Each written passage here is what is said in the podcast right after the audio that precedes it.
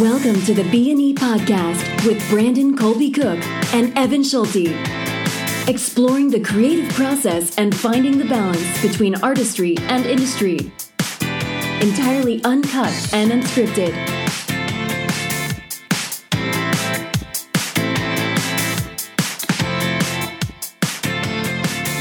Welcome, people. We are going to talk. We're going to talk long and hard about when it's a slog and a struggle. Yes. Sometimes, you know, being an artist isn't all glamorous. It isn't all fun. Mm-hmm. Sometimes you're stole away in your little apartment, studying lines, doing a little painting, and you hate it, Or but you're, you got to do it. Yep. You're Or- writing, you're recording, and shit just isn't working. No. It's not coming together the way that you want it to come together, and everything seems to be fighting against you. Like, sometimes it's on, like, it's in big ways, a lot of times it's in little ways. I think it was little ways. This was kind of inspired by just today. Yeah. Pretty much all of these are inspired. Yeah, pretty much. But today was was particularly pertaining. We're having uh, struggles with technology, Yeah. especially in terms of trying to get stuff done. Oh, yeah. Uh, and you know, so why not talk about what do you do when that starts happening? Seriously. I hit a point today where you know I wasn't feeling. I'm, I haven't been feeling that well. I'm kind of on the recovery. I'm doing all right now, but earlier today, technology was not working. It was just working against me, really, if anything. And I was at the point where I just wanted to give up. I wanted to go to sleep, and I just kind of we were just working, and I was hanging in there. And then finally, finally, we kind of figured out our little problems and kind of just, and we had to do a lot of like little tiny detail things, you know. Um, yeah. And this is the thing, you know, I, I think a lot of the time when you're building something, you know, when you see the final effect, you know, it looks impressive, but but a lot of time when you when you cover all the little details, people don't notice all that stuff, mm-hmm. but it's important. And I think when people don't take care of the little details, they kind of, you know, it kind of is underwhelming when it's finally released. So Yeah. you know, we're kind of putting in that effort to try and like, you know, cover the little details and, and stuff. And yeah, it's a bit of a slog. You know, Yeah. a lot of repetitive work. Yeah, and sometimes you're going back over things and back over things and back over things again and again and again. Yeah, And- and, then uh, there was power outage uh, just outside the studio, so we had a truck for half the day just running. You know, big Yeah. loud engine. Um, so you know, we had to delay recording the podcast because it was literally coming in through the studio. Yeah. So you know, these things they make they make for challenges, but you, you kind of just have to hang in there. Really, yeah, I guess. yeah, hang in there, and I don't know. I think sometimes that you have to to almost follow those signs. Maybe there's something in that struggle and pushing up against something and pushing up against something, or at times it's just a slight shift in direction, right? Like we had that that noise we couldn't record for hours because of of the of the sound. Yeah, um so maybe it's like okay well this is you know you take it as an opportunity to do some work on some other things you know Yeah. on on what you can uh, work at. And sometimes it is awfully repetitive. Like i feel like before we started recording all i was doing was like copying and pasting yeah.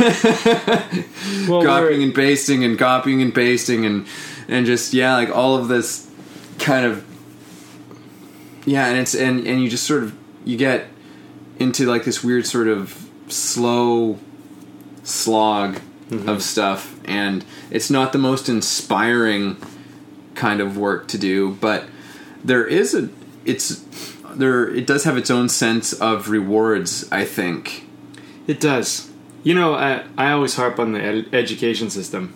no Yeah. really Yeah, every now and then. I- Okay. Yeah. So we're gonna get you. But I'm actually going to say about the education system is actually good. oh no! Is this about to be a real backhanded compliment, Brandon? No, it's not actually. This is actually the one thing that our education system does really well. Okay, so industrial, right? The con- conveyor Yeah. belt, like get a worker to basically be my, like a machine and kind of do repetitive Mm-hmm. actions. Yeah. well, that's what I had to do today. And you know, I can thank the education system because really, like when you have to do a lot of repetitive actions, you kind of start to when you have to do the same thing over and over again, you kind of start to refine and get better. Right. You know, it's so like today, um, you know, I was responsible for like building our our marketing pictures and stuff and putting the text on the picture and framing it and whatever. Yeah. But I basically got into a system and kind of a flow, and then after a while, it actually kind of became fun, even though it was kind of this almost repetitive action. Yeah. Because I had a system, so there wasn't that much like brain work, and in a way, like I could kind of connect to the value that we're building. So you know, I think like um, that's an important skill to have. You know, it's an important skill to be able to kind of figure out a system, make things repetitive. Because I think, like, as an artist, you're always trying to create something new and do it differently. Mm-hmm. But as an industrialist, you're trying to actually create a system that you can replicate over and over and over again. Right. And school kind of teaches us how to be industrialists. And today, I feel like I kind of benefited from that model. Right. Yeah. It but does- that's like the first time. Yeah, it does feel mildly like a backhanded compliment. It's like it's like no, it's it's it's useful because it did help teach me to be uh, a monotonous robot and perform menial tasks. Yeah, well, you, you said it probably a little more direct. but no, I mean, you know, we, we had a kind of some discoveries on the last podcast about an industry, and industry has it's pr- trying to provide a service ultimately, a consistent one. Um, For an audience. Yeah, and I think as an artist, it can be pretty boring because you're usually doing the same stuff over and over again. I mean, how many people on the other side of this podcast, like, I mean, there's this rare few, but really liked doing their math equations. And you just do the same math equation over and over and over, just different numbers, but same equation, same thing, until you get it and memorize it, right? Mm-hmm. And that's a very industrialized kind of model of learning, you know? And, um, you know, basically you learn the pattern and then you, you know, the numbers change, but you do the same thing kind of over and over again. And then you might change the equation and then you do that over and over again. And if you want to be good at math, that's really what you have to Yeah. do. But math, um, you know, is not like, I think as artists, we can all learn from the industrial side of things. I don't think it's optimal for like, you know, because I think robots can do a lot of that stuff now. But sometimes I think we have to do repetitive stuff. I think we have to, you know, do certain things and not have to think so much about all the little details. Yeah, and sometimes there's I find that there's also there can be kind of a grounding aspect of of doing that kind of work.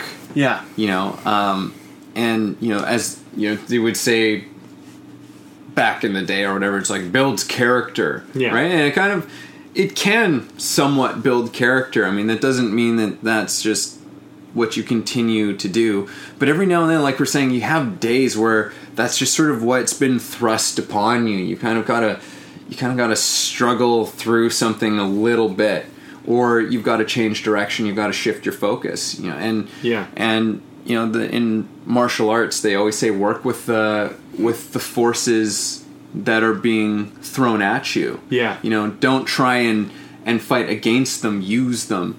And i think that you know we can use some of the same things in our own practices as as artists where it's okay well this does not seem to be the way things want to move for me. So all right well i can do this instead Yeah. and maybe it doesn't feel like i'm making the biggest strides maybe it doesn't feel like i'm making i'm making the earth move with the types of things that i'm i'm producing but I think that there's a there's a quality and you know a kind of soulfulness in the little seemingly trivial details of life.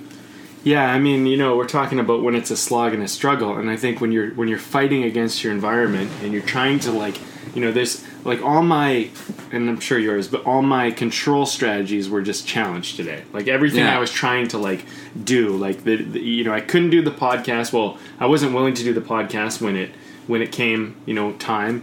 Um, you know, I was trying to do certain things on technology. Technology wasn't working with those systems, so I was like, okay, well, you know, and it was and it was fighting and fighting and fighting, and there was a certain point where it's like, okay, you know, like, and I I just like took a moment and I'm like, okay, like. I'm not going to fight this anymore because it's I'm not getting anywhere. Like I literally I remember like there's a point where we had worked for half an hour and I think I got nothing done. I'm pretty sure. I don't actually think there Yeah. was any progress made. But Just I think um, troubleshooting. you know, I think it's interesting because you know it's kind of go with the flow, but it's not really go with the flow because I I think go with the flow is like okay, well things are just hard, so I'm not going to do that. I think it's kind of like being honest, like okay, well, right now things are not working, and and I'm looking at okay, well, what can I do with this based on the fact that things are not working, you know, but not not go with the flow in the sense that this is hard. I'm going to do something that's more comfortable. Yeah. You know, because sometimes I think you got to push through when it's hard, but sometimes sometimes it's just that you know things are just not working the way that you you know you want, and you know we don't control some some things like we don't control other people. We don't always control the environment around us, and um, you know we don't always um, you know certain things just like technology. Like one of the websites, one of the things that I was trying to use was just down today. Yeah. it's just done, they, and, and there's like no access today and it's like we're just we have to do repairs and it's like okay well that's just kind of how it has to go i guess you know Yeah. and so y- you know i could kind of bitch and moan about it or i could go okay well that's not really an option right now what is an option because the other thing too is we just launched the podcast there's so much to do and be even beyond the podcast but it's like kind of like well what are, what are we going to work on you know and maybe today there was actually like a, the task that I focused on was something that I've been kind of like making a low priority, but now is like okay, got it done today because that's you know out of all the options I had, that was like probably the next top priority that was actually doable Yeah. based on the circumstances. So yeah, Yeah, and for my for myself too, I was just working on on stuff and like this has to be done at some point, yeah, you know, and yeah, Yeah. like I can start doing some more of it now, or I can do it later. But here we are, right in the situation that we have, and um, Well, what do you think about like you know because it's kind of practical, like what we're doing, what we were doing today was just kind of repetitive, practical stuff. But you know when uh, you think about Meisner, it's repetition, right? It's kind of Yeah. practical. I mean, and yeah, you kind of discover different things, but you're kind of doing the same thing over and over. You, you know, in Yeah. certain ways. I mean, you're repeating, repeating, repeating, repeating, and I think like you know, I think I remember when I did your workshop, people would kind of get bored of the repetition, or they'd be get yeah, like I don't want to repeat or whatever. But you could see that if you just kind of kept with it, something more would come out of it. Mm-hmm. You know, and um, it, you know, I think the mistake is to look at the repetition as though it's the same thing. You know, and I'm thinking about today, and I'm like, although I was doing a lot of repetitive actions, there was a refinement in myself in my way of thinking about getting it done. I don't know Yeah. how it's going to translate into my life, but I did feel a lot more competent yeah, in those areas, at least. Yeah, I mean, I think sometimes we don't always know how these things ultimately end up serving us. Mm-hmm. You know, it's there's so much that we're not fully aware of how things impact us and and where that where we've benefited from these experiences and these struggles that we have. Um, but yeah, as to to put this into another another term, I as you were talking, I, I just thought like, yeah, I remember, I remember when I was uh, doing my Meisner training, and we were at a certain place where we had we were performing these monologues, right, and we were performing them uh, as sort of a means to develop like a, a personal connection. And we also had to come in to this like into like the sort of the scene or the monologue which we're performing in front of you know the entire class.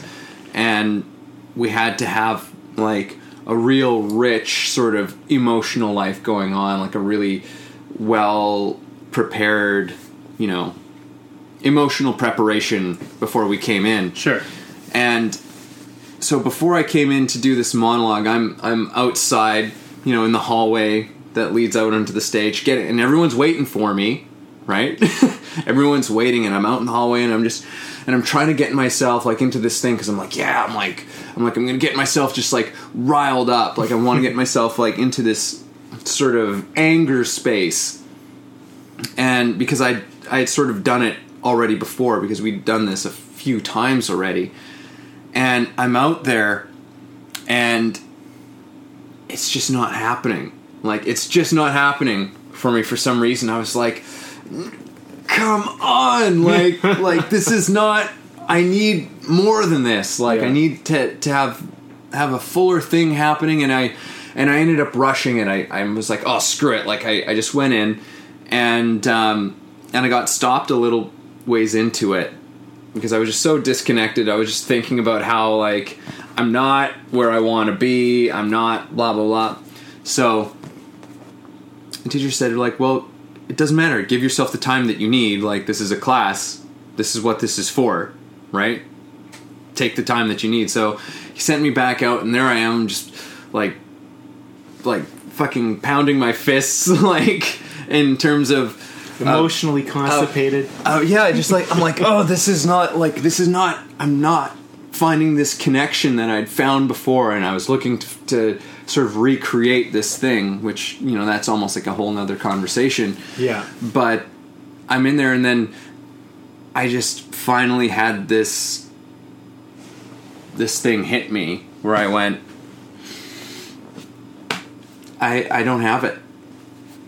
I've I've got nothing. I've got nothing. I've got nothing. Right? And I'm like, screw it. This is it. Yeah. This is it. So I went out with that as being the thing that was like kind of underneath the monologue, and it had a completely different, like a completely different feel, but it was still somehow. It still somehow worked, mm-hmm. right? Because everyone was like, instead of me trying to like bring all this some, this idea of fire and brimstone of like what I wanted to do, mm-hmm. instead it became something else entirely that you know was actually a lot more beneficial than what my initial intention was. Right. Yeah. Yeah, it's good. That's a good story. I mean, that's. It's, I mean, it happens so much in life. You know, it's like you go into a conversation, you go into an audition, you go into an investor meeting, you go into whatever, and you have this plan of what you're going to do, what you're going to say, how it's going to go, how it's going to be, and you know, it, it, it just totally can go off the off the off the way. You know, and you just like you don't know, right? And and I think the thing is, is you know kind of the lesson I think that we're kind of getting today, and same with your story, is that you kind of got to just get honest at a certain point of like where Yeah. you're really at. Like I think where things changed for me today was I was just I was really pissed off and I was really tired and I was really just frustrated and I just started owning that. I Mm. was just like, you know what? I don't want to fucking work right now. And I and I'm angry and I'm tired and I'm sick of being sick right now. I'm just you know, and then once I started actually like honoring that feeling instead of trying to like you know fight it and like show up and slog through it, it became less of a slog. And and actually, I would say like was the turning point for me today with all our work was really just once I accepted where I was at, and I didn't like where I was at. I wasn't where I wanted to be, and I didn't want to be tired, and I didn't want to be angry. But in a weird way, once I kind of accepted it and admitted it, then I could just kind of deal with it from there, and eventually it kind of evolved and changed. But I think what I was trying to do in the beginning of the day was just like, don't get frustrated, just suck it up, you know, find the energy, you know, and I kept trying to like kind of change my state and do all this stuff and it's just like it wasn't working, you know? Yeah. And then of course the environment was like agitating me even more. And so then it was like, okay, you know what, like and you know I, I, I get the value in Tony Robbins, you know, like ESP and all these other um, you know success programs they talk about changing your state and I agree. I think that's really important. But I also think um, maybe I'm not strong enough at just changing my state just in this moment right now. So what am I going to do? I kind of got to accept that my state is where it is right now and then move forward. Mm-hmm. because like you know I think sometimes it's like like you before your scene. You're trying to get that state but it's like you know whatever. For whatever reason it's not happening Yeah. so you work with what you got.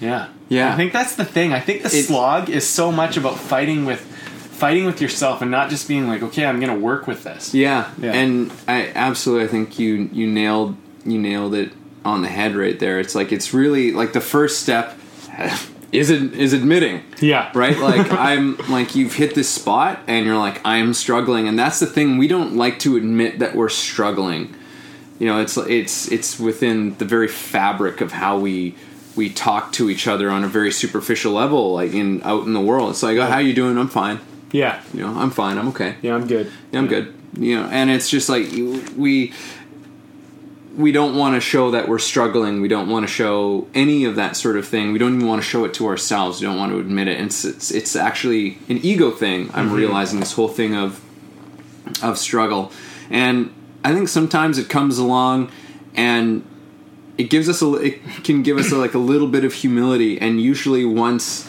yeah you you get to that thing through admitting you actually start to move out of it. Things start to become less of a struggle. Yeah. and and you find you find yourself in a new kind of a headspace. But those struggles are often great ways to, that help help us to learn and to lead, you know, into you know just a different way of thinking. It's like, almost like a pattern disrupt. Yeah. For us, right? Where it's just like suddenly shit is just isn't working, right? And now Yeah. it's like you've got to you got to kind of go through it a little bit.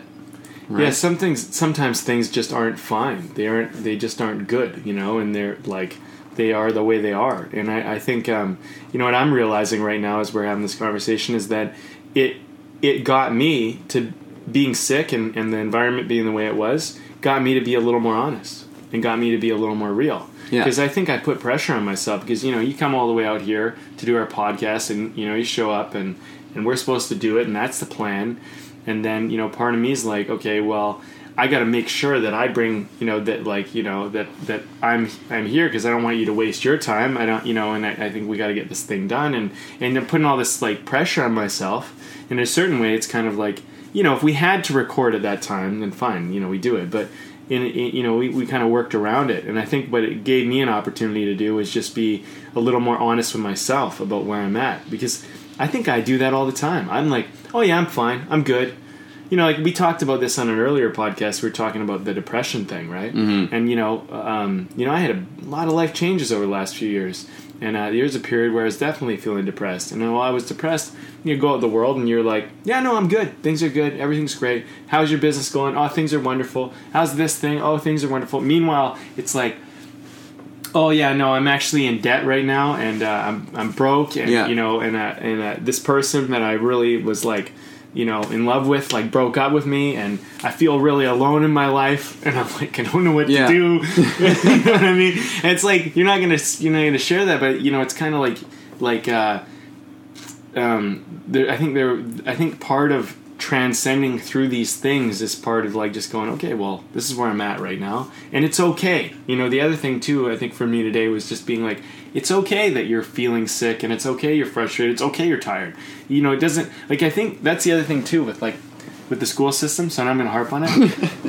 Round like- two. but you, you know, you're sh- you show up and you're expected to be a certain way, you know, and there's a certain kind of like you're you're treated a little bit like, you know, just just do the job. And I think um, certain teachers have a little bit more compassion, and you don't want to be too soft on the students. You want to kind of hold them accountable and whatnot.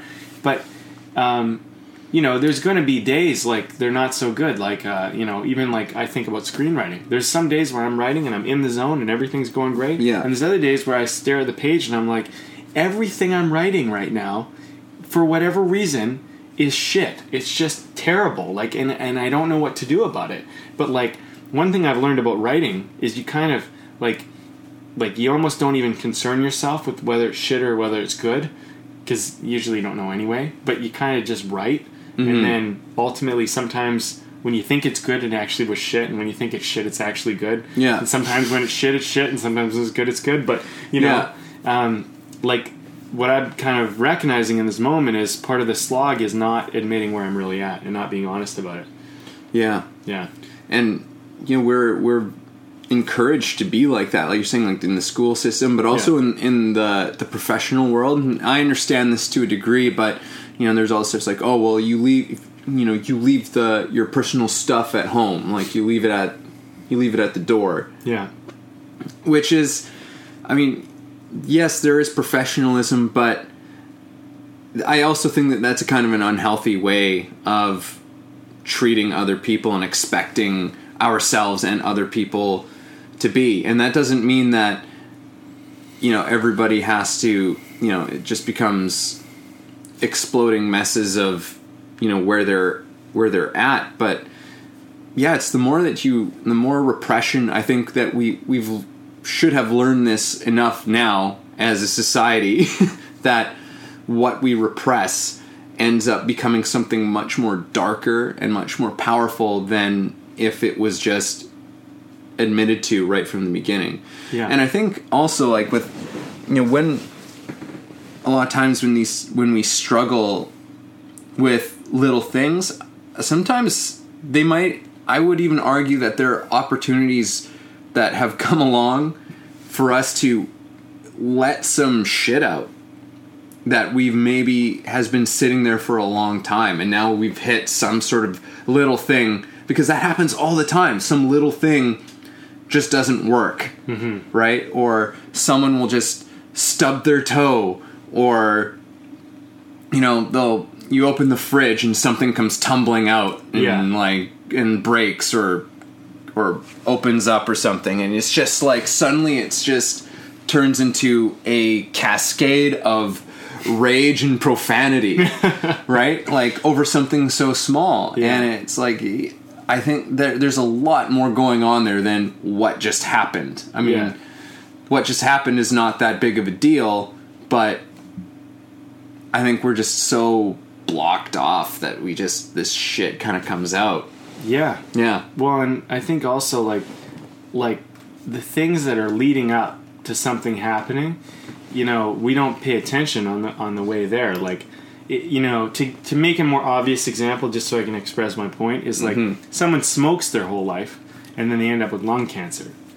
You know, or you eat terrible your whole life and you end up with a heart problem or heart disease or something like that. And it's like, well, the heart disease didn't just happen like that happened because of many actions that were previous to that right and so today all the moments leading up till today there was a lot of there's a lot of preparation you know that led to this moment to this point right Yeah. and so it's kind of like um Hell, know. heart problems have been attributed to stress. well sure yeah well and i mean the thing is, is i mean well i'm not saying that i have heart problems or No, no. lung cancer No, no, no. no I'm, I'm just kind of expressing a point that Yeah. when when we find ourselves in kind of a not so great situation it's it's not so much to be like all upset at the moment but to look at like well how did i even set this moment up you know so that i would be in this moment so you know that i would do this because you know i think um, i felt a little bit a victim and kind of at the mercy of everything you know as opposed to like looking at okay well you know, what did I do here? You know, I chose to do the podcast today, even though I knew I wasn't feeling great. I chose to do it at this studio location as opposed to another one. Um, you know, there's a lot of choices and decisions that I made that got us here. You know, I, uh, you know, certain things with the computer, like maybe I could have done that work previously or whatever. Um, why I had to do it then and why I put pressure on myself. All this stuff, I mean, all kind of contributed to all of that, right? Yeah. And so it's like, I think, um, you know, I think we're always preparing. I think this is the thing. I think when things become a slog and a struggle, it's a sign of a lack of preparation or a lack of awareness as to what got you there. Because, mm-hmm. you know, when you're really well prepared, things tend to become pretty easy because you kind of got there and everything was taken care of. Right. Usually, when things are a slog and a struggle, at least in my experience, it's usually because you were ill prepared, you know, and you you're planning or you're, you know, you kind of just find yourself there, you know. Mm-hmm. Whereas, like, because if you think about it, I mean, nobody wants to. Well, unless you're a glutton for punishment, nobody really wants to get themselves into a spot where they're struggling, slogging along, you know, everything feels difficult. No one wants to do that. Yeah. Yet we find ourselves in those places sometimes. And I think, you know, just like when you find yourself in a really great time in your life, you set that up in a lot of ways, right? And when you find yourself in a not so great time, you kind of set that up too. But it's not like it all happened just today. You know, it was like something that, you know, there was a lot of, uh, you know, story that lined up to this moment. And so I think like part of it too is sometimes you're just gonna you- you're not gonna be you're gonna be ill prepared because you just you know like I'm not aware of everything that's going on. I'm not aware of all my patterns. I'm not aware of how I might be making mistakes or messing up or some comfort I'm choosing today and how, how that's gonna I'm gonna have to pay for that later. Mm-hmm. I'm not always thinking about that. But I think when I find myself in that situation, you know, what today's taught me is like, okay, accept that that's that's where things are at and somehow I got myself here, as opposed to being like, oh, the world's working against me and every like that's what it felt like. Yeah. But it's like the world isn't really working against me. I mean, I I made a lot of decisions to get myself to this spot, you know, and that, that that's kind of the that's kind of Yeah, where the in- shift kind of happens. Yeah, know? and in ways that you're not necessarily even conscious of. Right, Right. exactly. So th- there's not even necessarily anything, and I think this is where the problem comes in. Is that it's also it, it comes back to a lot of this like not being okay, struggling. yeah, The very fact because there's a lot of judgment, you know, that we're putting on ourselves about that, and it's like, well, you know, we're very ignorant about so much of our own behaviors and our own thought patterns, right? And what I think I'm one of the things I'm discovering in, in this conversation is that, you know, these sometimes these little struggles that we we run into when things just aren't don't seem to be going our way from the little to the big. I mean they're they're opportunities for us to to actually come like in direct contact with what some of those things might be. Mm-hmm. So I think that yeah, like instead of taking on because it is it's so easy when those scenarios happen when nothing is working from you know i'm trying to you know write this extraordinarily pivotal scene in you know in my book or or chapter what have you and it's just not coming easily to i'm trying to build a piece of ikea furniture and this like and I none of this makes any sense and it's not coming together. Yeah. Right? Like it brings us to something inside of ourselves. And I think that the learning thing that the the best thing that we can do is is look for what what might be a little bit deeper underneath the surface of that. Mm-hmm. Because it, it it's easy to just be like, "Oh, why is this happening to me?" Yeah. Right? Like that's where we tend to to end up going, "Why is this happening to me?" or, "Man, I'm just such an idiot," right? And now it's like it's and none of that is really serving us in any positive way. No. Right? Like we come up against the struggle and we can with a sense of curiosity and be like, "Okay, I'm struggling." Like we said, first step. yeah, like you admit it's like okay i'm struggling. Why am i struggling here? Like what is happening? Okay this doesn't seem to be working. Okay well why is this so important to get this all done right now? And why am i getting so upset about about this? Right? Like what what am i what am i making this mean? Mm-hmm. right? I think that's that's a lot of it. Like it's what what are you making the things mean? Very i can't remember which this is coming back to me. This might have been a dan millman book. I've read so much of his stuff. But um and if not then you know. Well, it's still an idea that has been floating around our world for a long time. Yeah. I mean, But I, it's- I think I know what you're going to talk about. yeah, but it's like yeah. it's you know the things that happen in our lives are not so much about what is actually happening as is what we make them mean. Hmm. And when we're struggling, we make it mean a lot of different things that are very personal and about the world. Yeah, you raise a really good point. I mean, you know, it's funny, like, and I've definitely seen myself do that. You know, when when things in life are harder, and and um, making it mean something like, oh well, maybe I'm just not good enough, or maybe like maybe the maybe you know the world's against me, or whatever. Like all sorts of stories can start to kind of get constructed. Know, I'm working with a client right now. It's really an interesting process because this happens to so many people. But when they have to write something, people will come up with all sorts of stories of why they're not a, they're like i'm just not a good writer or they'll be like oh or english is my second language or blah blah blah blah or whatever mm-hmm. And the interesting thing i had with this person i was like well you're writing something that no one is going to see. So you said english is your second language. I'm going to write it in your first language. What's the pr- like that's not a that doesn't make any sense. Just Yeah. write it write it in spanish or whatever you know it doesn't matter. And uh what's funny though is like i've done the same thing. Everybody does it. And, and they were very grateful once i kind of pointed it out to them. But that's the thing is like we have these like really powerful brains that like make stuff up and i think that's what makes the struggle and the slog so hard is because once you start reinforcing this bullshit story with it, then like then it starts like the struggle is real. you know, Oh, then man. the struggle becomes real. we were joking earlier today about this Yeah. this character who's just always like, the struggle's real, man. Just some yeah. downtrodden like Yeah. person about their life. yeah, Yeah. And we named him Gary, and everybody's just like, "Shut up, Gary." Yeah. But that's kind of the thing is like when you're in a slog, you're kind of like it really feels like the struggle on the slog is real, but I think most of it is actually happening just inside of you. It's like mm-hmm. you're making meaning out of stuff that doesn't actually have meaning and you're you're just making up a disempowering story to yourself. yeah.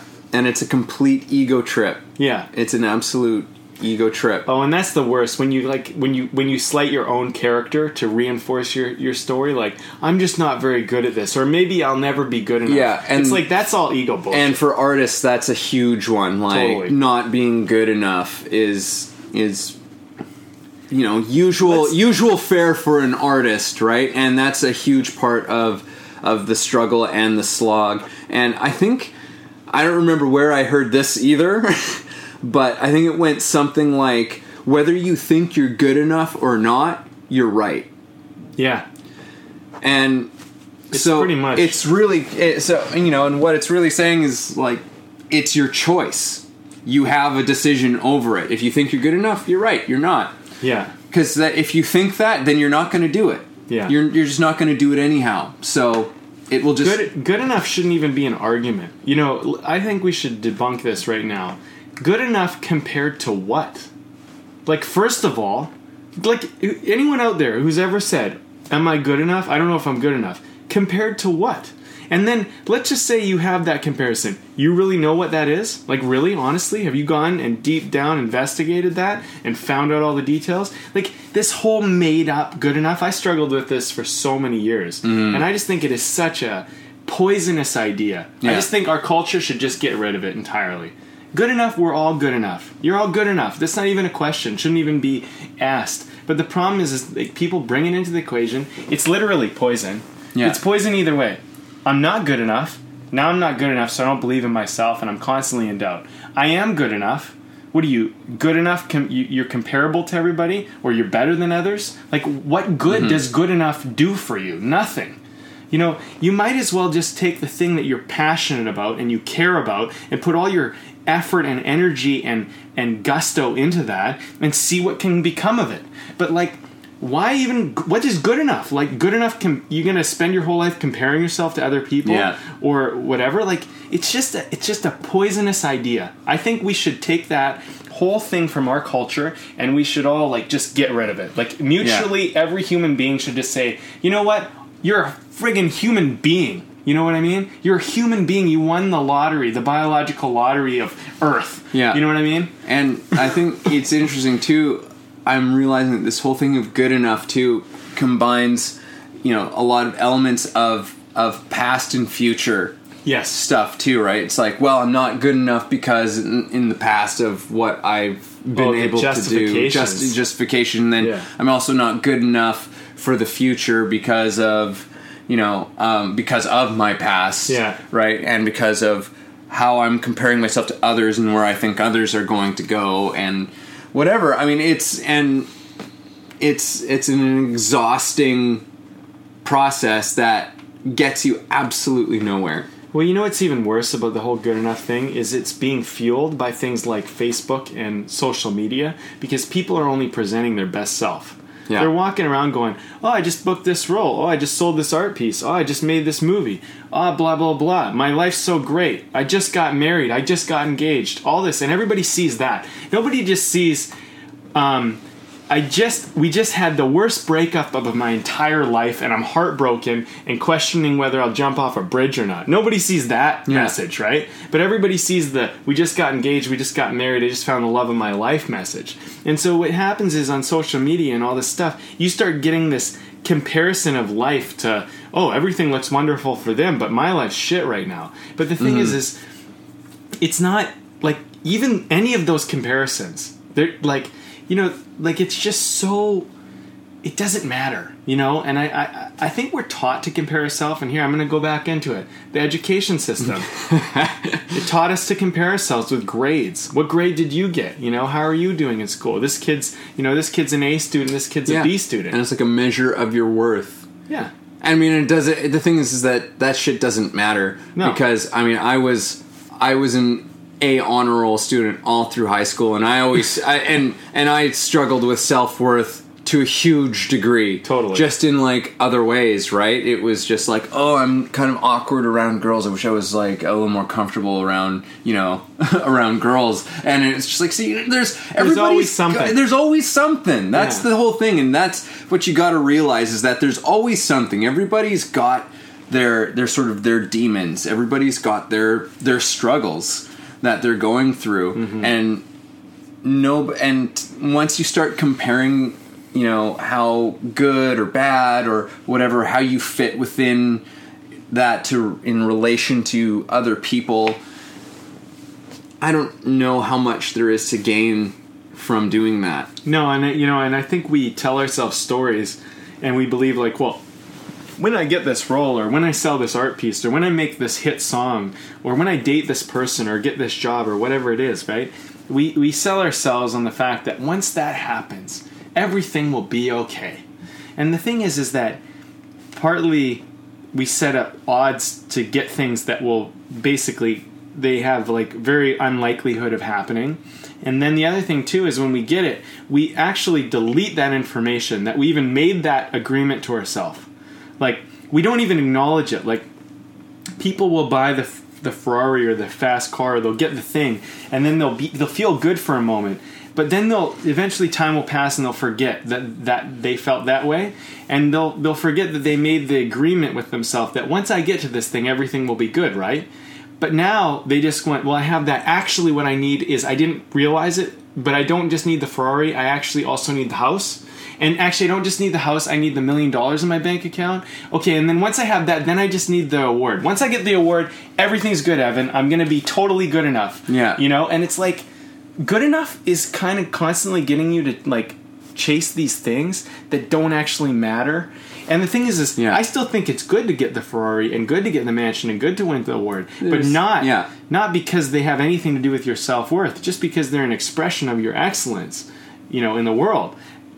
But but not because your excellence They're- shows your worth, but because you just demonstrated that you could follow through. Yeah, they're completely meaningless symbols unless you have established worth within yourself. yeah, Yeah, because a, a Ferrari's not going to give you a, a real s- lasting sense of worth in the world.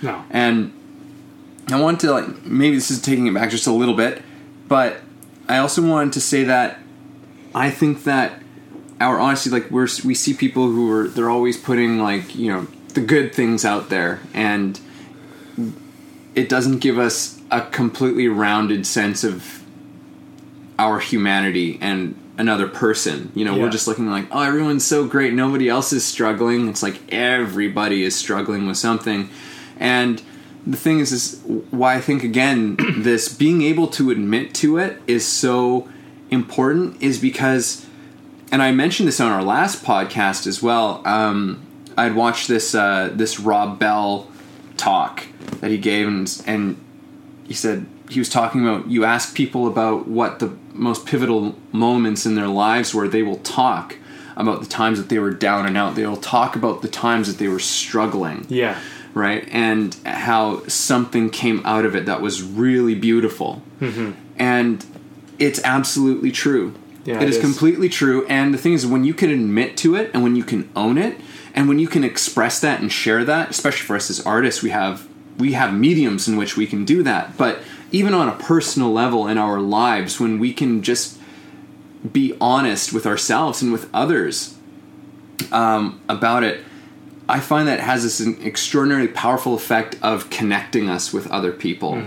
Like I remember years ago, I was out with some friends. We had we'd gone out to see like a movie. It was um, we went to see The Big Lebowski because they like it. they were like replaying it like in in theater they're doing like some and we're like oh we couldn't wait and, like we planned the whole day around going to see the big lebowski in the middle of the movie one of our friends got a phone call. It was like a massive family emergency. Hmm. And we had to like we had to go we had to move we had to like get to you know where we needed to be right away. And it was yeah it wasn't pleasant. Like it you know we were out having having a good day like having fun having some laughs and this happened hmm. right? And nobody necessarily wanted it to happen but it did Right. and we just had to go into it and just be like okay this is just the situation Right. and we'll just handle it. We'll just go into it and we'll figure it out.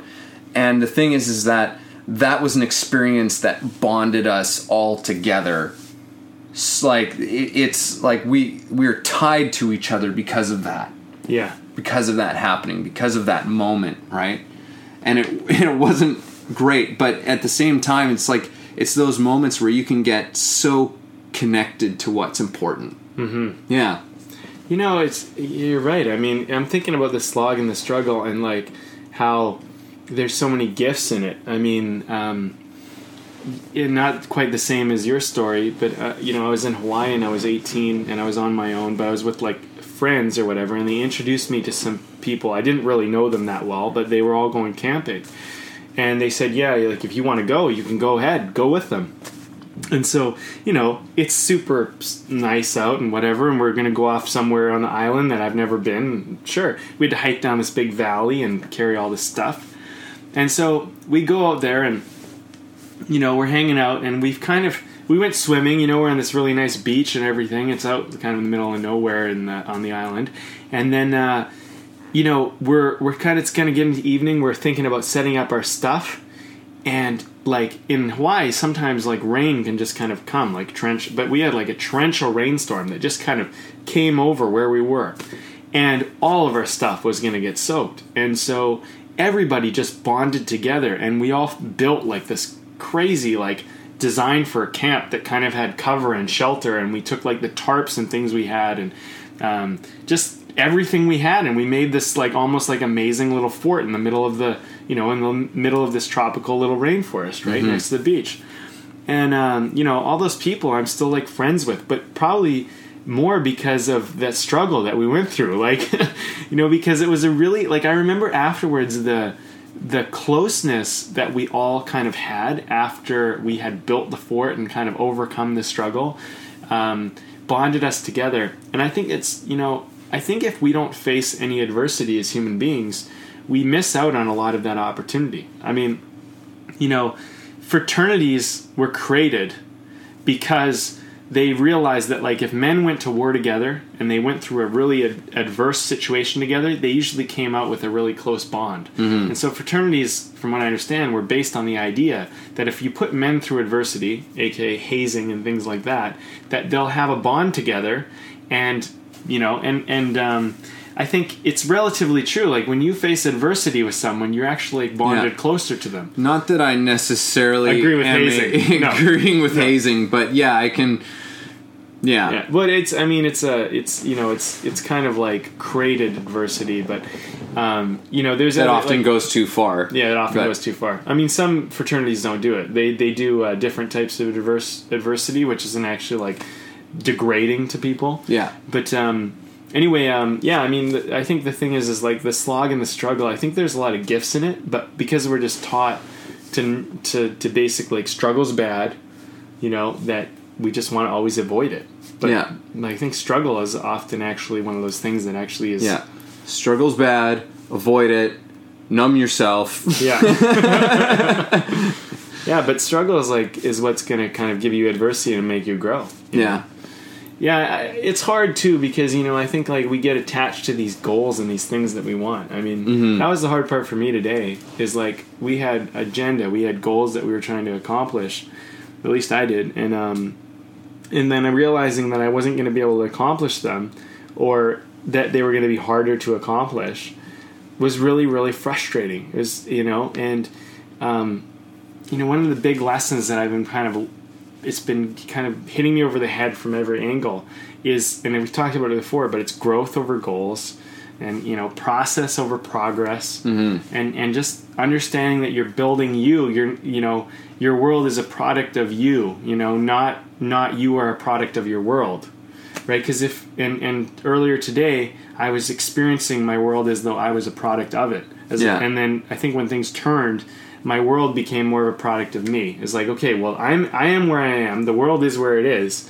But now what can i do from where i'm at you know as opposed to like trying to make everything different? Because i think you know at the same time i mean I don't control everything, you know, and, and as much as I want to, I know that sounds silly, but just I think people are always trying to control things they don't control. Like we don't Yeah. control other people, we don't control the environment, um, we don't control the economy in and of ourselves. You know, we we have influences, Yeah. but often our influence started way before the moment we find ourselves in it and um, you know and i think uh, it's all it's it's like preparation you know like like in certain ways being not being mindful up until a moment you find yourself in a moment where you're like oh wow you know things aren't great right now but like how did i set all that up you know i set this moment up to not be so great yeah yeah the slog and the Yeah. struggle man Yeah. but how are you liking this beer I'm really liking it. It's um it's kind of a sip beer for Yeah. me. Like it's like not something that you can just like really 7% alcohol Ooh, yeah, that would be a good good uh, starter for why that is. yeah it's 33 acres one of our favorites Oh yeah, And, no, uh, don't get me wrong. This is super tasty. It's just like it's not a fast drinking beer. No, yeah, I I'm gonna I'm gonna say the seven percent is part of the reason for that. Although super tasty, but yeah, just I'm I'm really enjoying it. But yeah, I'm drinking a little slower too. Um, it's called the Centennial, the Fresh Hop Smash. Anyway, this one is uh, this one is um, kind of one of their seasonals, so it's one of the new ones. We've never had it before. All right. And um, anyway, it's to be ending soon, so I don't know when they'll have it again. But uh, yeah, I mean, since this is one of their rare beers, um, and if anyone ever has the luxury of going down to 33 acres and, and arriving when they do a centennial, fresh hop smash, sub sub quote. Um, what do you, what do you say? Do you recommend it? Yeah, absolutely. I don't know if I would drink like a like a whole pint of Oh, no? this, you know, but it would be good for like a like a sleeve, a nice like a smaller glass, and you Definitely in a flight. I would drink a Yeah. whole pint myself, but um, I also find this is a little bit. It's like if you like a little bit more of the bitter beer, I think a little bit, then this is something you really like. If Yeah, you like no, more of the sweeter, kind of softer beer, then I don't know if this is necessarily the right fit. You know, it's it's definitely it's like obviously it's like a little hop forward, as the title would would suggest. um, it's a hot but it- smash. it's it's definitely it's not like an IPA or anything. Like it's No. not that crazy. It's a little bit um, more uh, mellower than an IPA, yeah, but no, it's it's really great. It's really great. It's just not something that. For myself personally, I, I could just drink tons and tons and tons of it in one sitting. yeah. But a glass of it is is beautiful. You know, I'm just gonna give a shout out to their Belgian triple. You remember what Ah. that was called? Yeah, the euphoria. The Euphoria. That's that is my favorite beer. Like actually, possibly even in the whole city. I just love that beer. Like it's been a long time. It's one of my favorites too. oh man, It's And been a long time since I've It's gone a one of dangerous one too. Yeah, because that's like eight percent or something, isn't yeah. it? It's, Yeah. uh, it sneaks up on you because you don't even notice that it has like the high alcohol content. yeah, it's just smooth, smooth as a baby's bottom. no, but I guess so. um, so the slog and the struggle, man, slog and the Yeah. struggle. So I think what we're, we're kind of recognizing here is that it's one. I mean, the big thing is you got to be honest with where you're at, and Yeah. kind of and, and accept, and, and kind of like almost. It's almost like kind of go to AA for the moment, you know, and Yeah. like, you know, and just admit like I'm frustrated, I'm feeling down, I'm feeling this, I'm whatever, and like own that instead of like trying to make it wrong or bad or whatever. And then you can work from this place of truth as Yeah. opposed to you know what I was trying to do earlier was just trying just get your state up, man. Just feel better. Just find energy. Just just Yeah. do it. And it's like, and I was just kind of beating myself into trying to be better. Yeah. And and you know I shouldn't feel this way. I should feel, you know, like and blah blah blah. Yeah, yeah. So that's what I was doing earlier, and so I think the big lesson that I'm taking away from this is kind of in the slog and the struggle is go, okay, well, I'm I'm I'm in this place now. What I want to do with it, I can work with it, you know. But like, you know, and I I don't like to necessarily give in to my state and just be like, okay, well, let's just go to sleep. Although sometimes I do, but um, but like there's this part of me that actually goes to sleep when I feel really kind of shitty, like when I feel down, because I just don't want to feel it, and sleep's a way for me to just kind of, I'll just sleep and I'll wake up, and then I'll feel better when I wake up because my state will have changed, you know. And so, um, I think sometimes that's okay, but sometimes Yeah. I really don't like when I do that. So I just want to kind of like just be okay with not feeling so great right now. Mm-hmm. Yeah. You know, it's like to me. It's I'm I'm going to take a page out of your book, Brandon. I'm going to use an analogy, Oh yes, I love the analogy. and you know, it's like you know, we want to feel like you know we're in the you know we're in the car and we're just like cruising down down a hill, right? We're just like floating down there, and you get hit with like this big long ascent right. and you're climbing up there and you're not just the engine's not just rolling smooth like you know on a flat surface you're moving up it just means you got to shift a gear Yeah. right and it's like yes i know you want it wide open in like fifth or sixth Yeah. but unfortunately you're gonna have to throw it down into second yeah.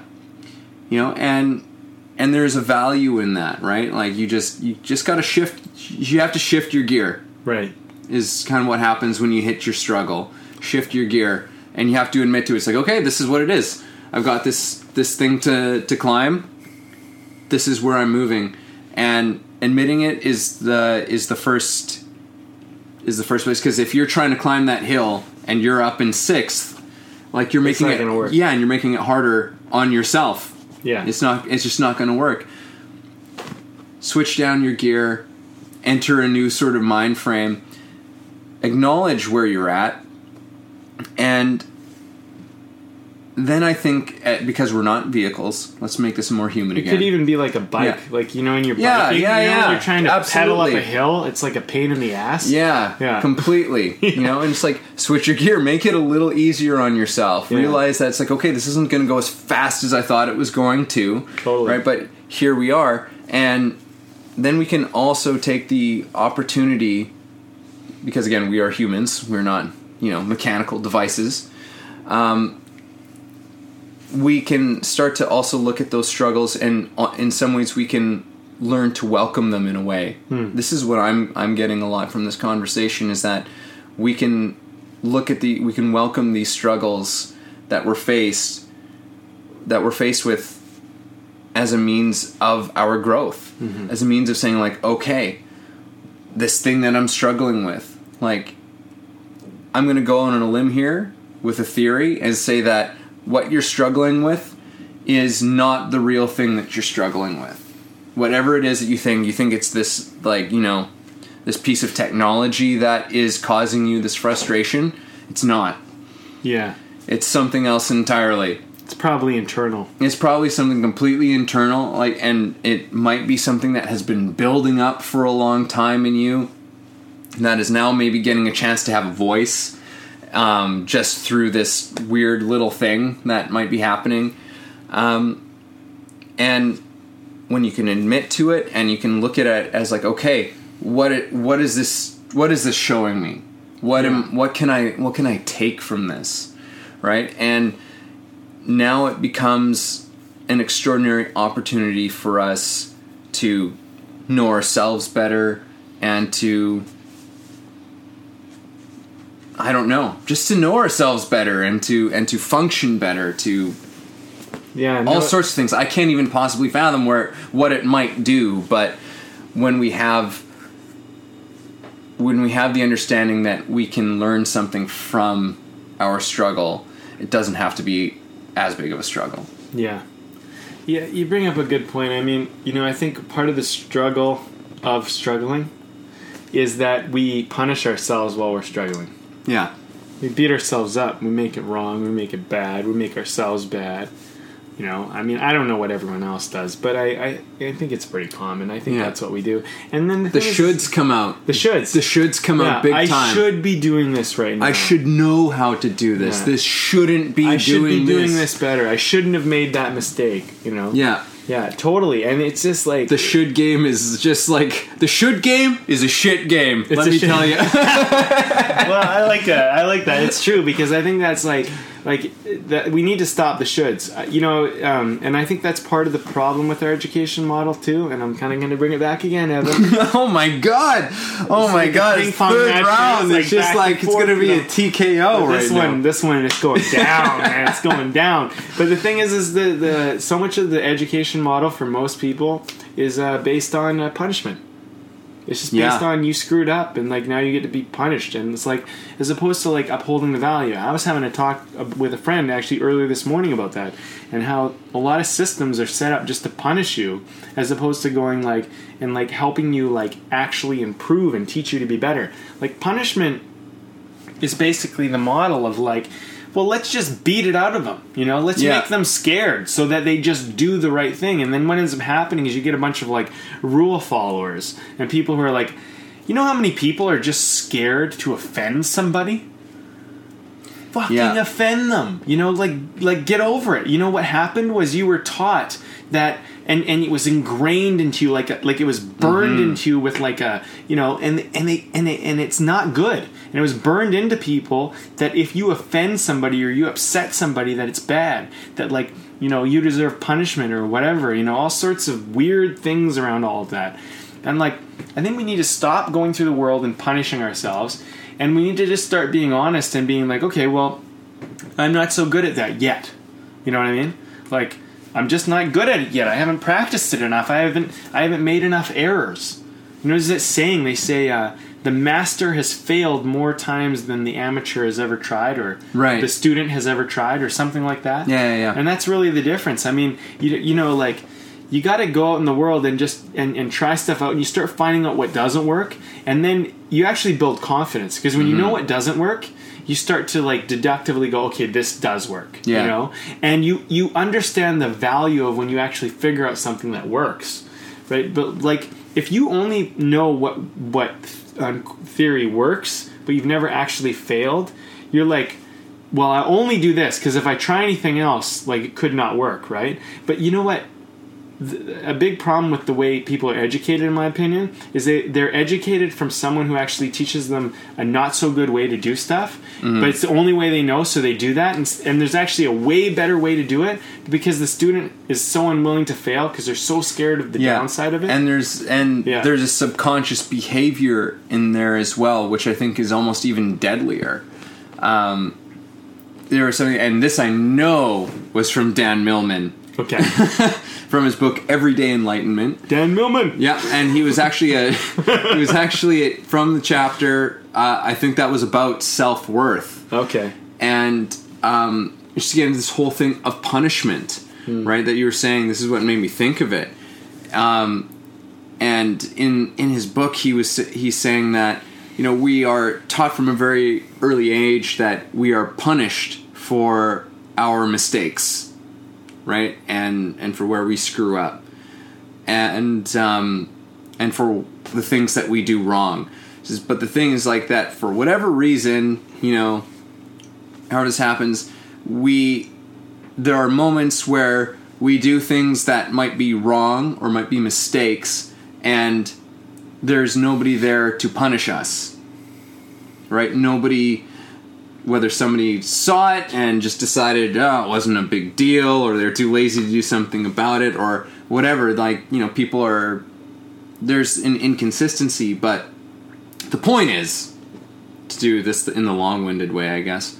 Um, the point that he was making is that there was always one person who was aware of all of the sort of quote-unquote wrong things that you did and that's you. And so we actually punish ourselves for our wrongdoings that nobody ever that nobody ever punished us for right. Yeah, Yeah. I can relate to that. I mean, just this morning, I was actually beating myself up about something that I did this like last summer, and I was like, I was like, and I caught myself. I was in the shower. It was like first thing in the morning, and I was already beating myself up. And I was like, Jeez, was- what a day, brother! no, What I know day. seriously, right? And um, and uh, I caught myself doing it. and I'm like, what? Like you did the best you could at the moment, man. Like, and I, I literally said that to myself. I'm like, like you're acting, and I said this to myself. You're acting like you knew better then. Like now you know better, but at the time you made an honest mistake. Like you honestly just didn't know better, and like it turned Yeah. out to not work out. But then you like.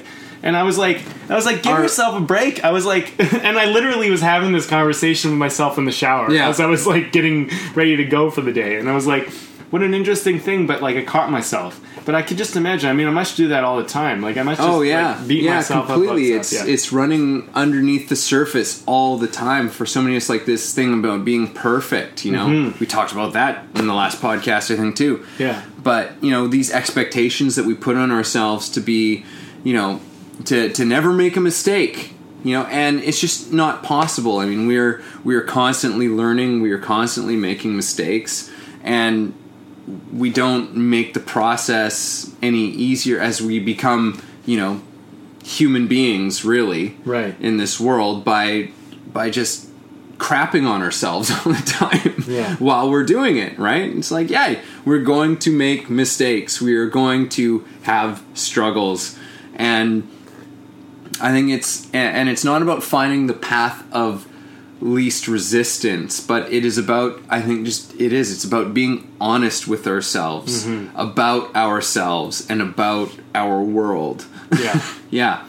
You know, um, it's interesting because, like, I mean, this is and this has been a kind of an ongoing theme for a lot of our podcasts over the last while, I think. But this whole thing about perfectionism, and has been uh uh something that I've been battling with within myself because there's areas in my life where I'm like, okay, I am where I am, but there's other areas in my life where I expect myself to be perfect. I expect myself to not make a mistake and to do it absolutely to a T perfect.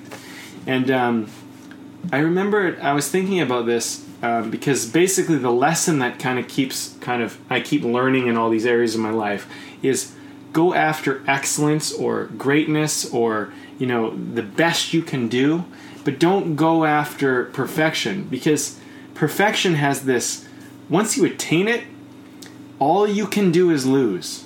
There is no win after that. It's mm-hmm. like you basically, the, and and the longer you're in this quote unquote area of perfection, which is bullshit anyway, but when you're in there, the more you have to lose. Yeah. and then it becomes more fearful and more you know. Well, it's like I think the problem is like when we try to sustain this thing of perfection. Yeah. You know, we can. I think we can sort of have moments of perfection that occur when we are when that when we are just fully engaged in the present. yeah, I think that's when those things happen. Like to, man, I'm going to throw another analogy out there. do it, man. We're going to do it. I'm going to take your role What's today, What's going on? but I'm going to use a sports analogy nice. you know, and, and I'm going to use hockey just because I'm Canadian, and that's. I like hockey. but it's a, it's a great sport. Yeah. Um, but you know, it's like I think about the greatest players who've ever played the game. And you know, you think of somebody like right now, like Sidney Crosby or Wayne Gretzky in the past, or you know, what have you. You know, these are these are people who have spent like thousands of hours playing this game, working and honing on all of their skills. Like I, I've always been a fan of the wrist shot. Wrist shot is is my favorite shot in in hockey. You know, because it's like it's a finesse thing, hmm. right? Like it's an absolute finesse thing. You pick your spot and you put it there. And the thing is, is that Wayne Gretzky and Sidney Crosby had plenty of moments in their career to pick that spot where they took that shot, and you know what? It glanced off the post, or they just put it a little too high, a little bit too far to the side while they were trying to take that corner of the net. Hmm. Right? Even though they practiced that for so long throughout their lives, they don't get them all the time, No. right? They they're Most of them they don't. most of them they don't. People but, don't realize that. But the thing is, is that one of them is known as being the best player in the game right now, and the other one is simply known as the great one. yeah. And they didn't make all of their shots. They didn't. They weren't perfect. They weren't perfect. But man, were they excellent? They were fucking excellent. Are yeah, in a good- Crosby's case. It's a good example. I mean, you know, I think when we look at great athletes, we so often focus on the shots they make and those moments and stuff like that and the stats they put up. But we don't we don't notice and think about all the times where they missed. You know, um, and I think the thing about sports is an interesting thing. Like, you know, um, there's times where you notice where people miss and things are made mistakes, right? But for the most part, we're always focused on those goals. We're focused on the moments where things worked. And the reason why those goals are so um, important and memorable is because there's so many misses that happen before the goal ever occurs, right? Yeah. And I mean, if you think about it, like there's on an average in a, in a hockey game, it's like about at least the a goalie saves at least 26 to 36 shots on an average. I think that's the average per hockey game, a 60 minute Right. hockey game, right? So, um, out of all the shots that are taken, how many goals are in the game? Like Yeah. maybe you know one, two, three, four, five, six, maybe, Maybe. right? maybe like on a really high scoring game. Yeah. So you think about the odds. Like look at the average of that, right? Like you know it's it like one in four, one in five, one in six, you know one in seven even that go in. So you know if you look, you look at, at life a- though, life's like that, you know, and and that's actually at a turning point in my sports career where I realized if you don't take the shot, you'll never score. And I realized that like I'm gonna miss a lot of time. The goalie's gonna save it. My are gonna get mad at me. I could have done the pass, but once I started doing that, I actually started scoring. And what's really interesting is I remember uh, I actually had a year where I became the top goal scorer in my in my league. And before that, the biggest reason why I I would have never been the top goal scorer is because I was just never willing to take the shot. I always laid it off, and I always passed it because I was always worried about like I didn't want to upset my team. I didn't want to make a mistake once I kind of let go of that, all of a sudden, and and granted, I probably missed a lot more shots, but what ends up happening, it's weird. Once you start becoming the top goal scorer, people just notice when you score, Yeah. and they expect you to score. You know, when you when you when you get an opportunity, um, it's just you're expected to. In in a certain way, it's it's all, the whole relationship changes. I think people need to kind of model sports in a way because sports, if you really look at it, you start to see like there's like the results we're going for like we fail like seven or six times out of like this one success. And it's like and i mean usually the odds are better than that actually you know? And it's funny because like we're just so conditioned to like avoid failure. Yeah. yeah. Uh, Yeah. yeah. It's it's you know it's something i've been working on a lot in my life like in all areas. And it's it's it's funny because like there's still areas in my life where i really beat myself up for making making like making a fail or whatever but it's like you know there's lots of little things you're to do they're not to work out quite right Yeah. but it, but i think if you keep doing it it's a game of numbers eventually you're to it's to work Yeah. yeah You just got to keep taking those shots, right? Mhm. and that's I- the slog and the struggle you Yeah. know? there's a slog and the struggle is i you know i keep doing this thing over and over and it's not working out and it's kind of like well just keep doing it you know but don't beat yourself up about it not working out. Just understand that every no or everything that didn't work is is a little bit closer to something that will. Mm-hmm. Yeah. I also wanted to add on into this analogy as well because sometimes people do focus on the mistakes and to like Yeah. throw on like to, to keep this in the hockey thing one place where the mistakes are are looked at is the goaltender. Right. Yeah if you think about that like the last the last resort of defense basically is that person in the game. And you know i've often heard people just like berate goalies just like oh they like you know they should have had this one. Like they should have stopped that. Like it was whatever and and now that they're this giant piece of garbage who you know blew the whole series or or something right? Yeah. and they forget that it's like yeah but do you remember that they were pretty much the only reason why they were there in the first place yeah you know it's like but we can focus on on the band, you look at the best goaltenders in hockey. It's like their save percentage is like usually point nine Six. one nine yeah, something like and and up but like Yeah. usually point nine one Yeah, point nine one and up. and I it's think like it is, you yeah. know and if you're not a eight point eight six if you're like on the lower end. yeah I think it's like. but i mean if you're and to put that into perspective if you're not like a you know a follower of that sort of thing that basically means that they save like nine out of ten over, shot. Over yeah a little over over nine out of ten shots that they face Yeah, which is from the best players in the world. from the the world. best players in the world Yeah. it's extraordinary Yeah.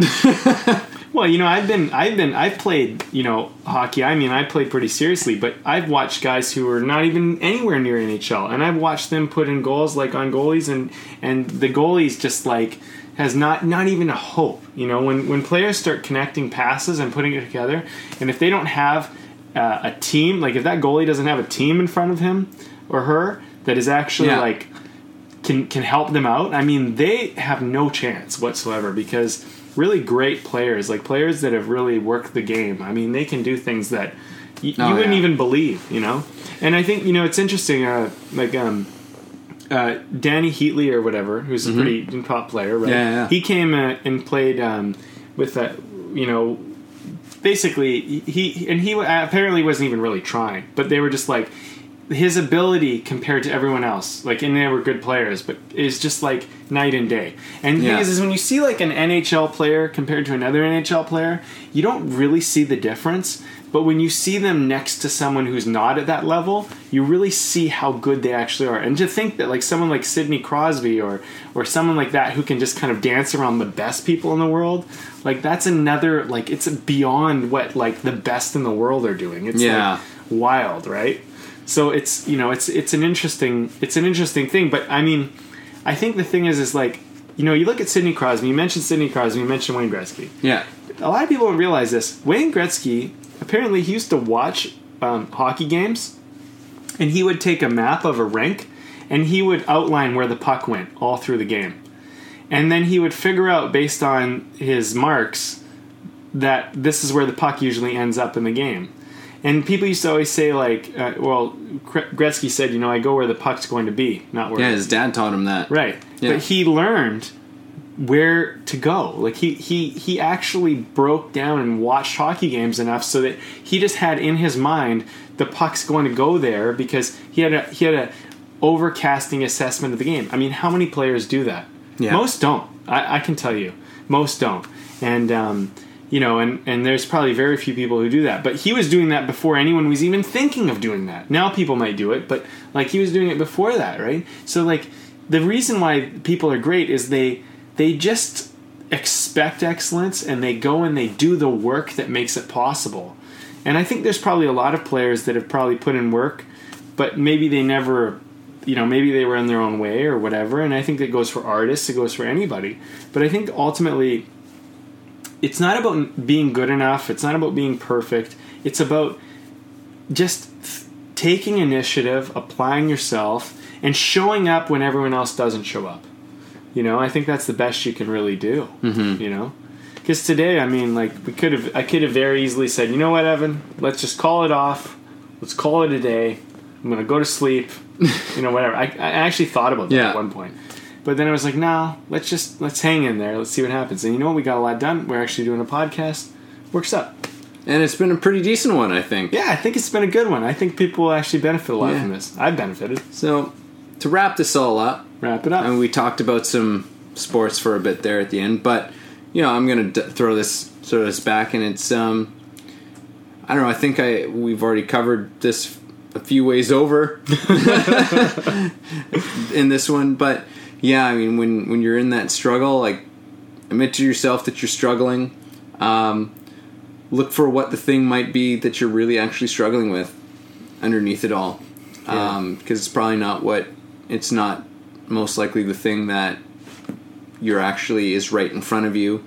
Um, yeah, I don't know. Well- and and realize, yeah, yeah, it's a it's a shift in gear. Like you've got Yeah. like you've just got to admit admit to it that you're struggling, and um, and maybe change your expectations a little bit as to what is supposed to happen, what quote unquote should happen. You know, when when that ha- when you're faced with that, Quit shitting on yourself. quit shooting on yourself. I love that. That's great. That's fantastic. Yeah. I'm gonna keep that. Yeah, it wasn't mine. I got it from somewhere. I don't remember where, but yeah, don't shit on yourself. Um, you know, I was gonna. I, I like your analogy of the gear shifting and like going up a hill. And yeah, I think you. I think you got to be a little bit more. Um, you know, sometimes you're going to be in a in a grind. Sometimes you're going to be in a. You're slogging along and it's difficult and it's a struggle. And I think you got to like. Don't don't live by expectation. Live by okay right now am i honestly doing the best that i can possibly do right now and that's really you know and and your results might be kind of shitty you know they may not be that great. They may be minimal. They may almost be seem like nothing. But i think the thing is is that you know it's kind of like like i've been in a marathon like a triathlon actually before. And uh you know you get to some points in a triathlon I, you know where you're just like thinking man like i don't even like i remember when i got to the running point. This is after swimming and after biking. And you get off the bike and my hamstrings were so tight i could barely even run. I was like oh my god i don't even know if i can continue the race. I never experienced anything Yeah. like this. But it was like just kind of keep going. Let's just see. Let's just kind of keep going. And like i was i was like almost like a hobble. It was so slow. But eventually my after a while my hamstrings kind of loosened up and i could run i could jog.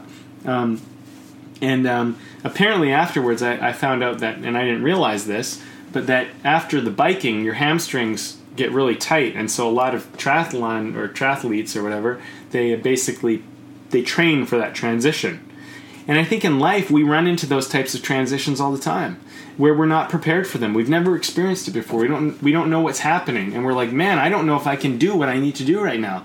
And I think all you can really do is just kind of keep moving forward. Yeah. And I think that, you know, I mean, people were passing me. I was running super slow. And by the way, like running was my thing. I was like, I'm going to kill it in running. Right. Because I'm not a biker and I'm not a swimmer, but I'm I played soccer my whole life and I'm a really great, great runner.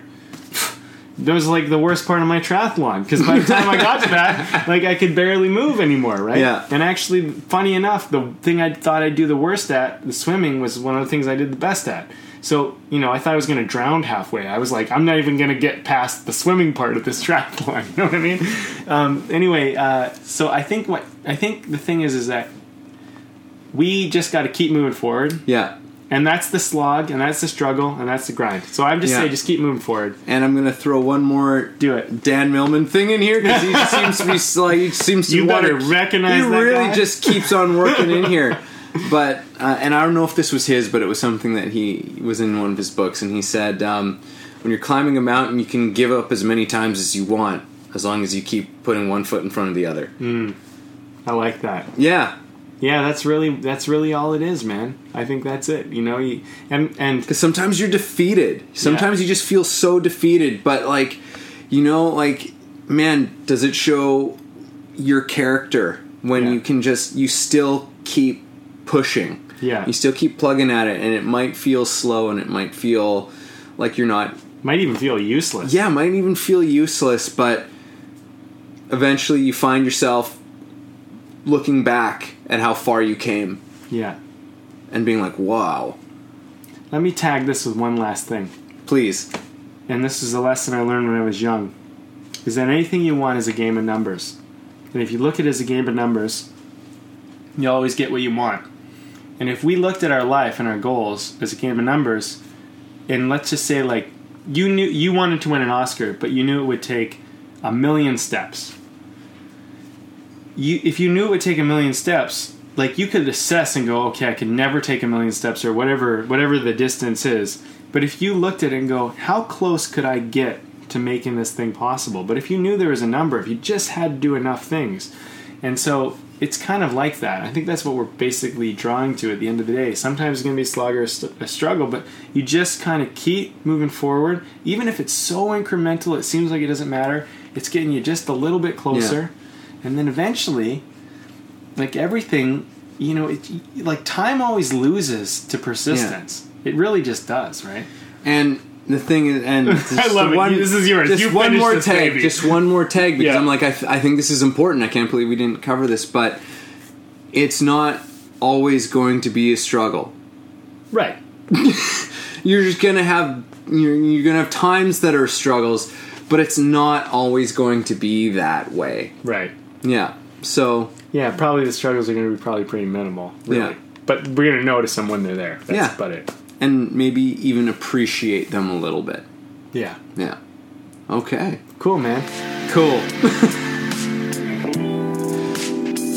That was our show for today. Thanks a lot for listening and being a part of this. If you enjoyed our conversation, please subscribe and share with your friends and family, or you can learn more and message us at www.thebndpodcast.com. Oh, and make sure to leave a comment and rate us on iTunes. That will really help us out a lot. It definitely will. Thanks.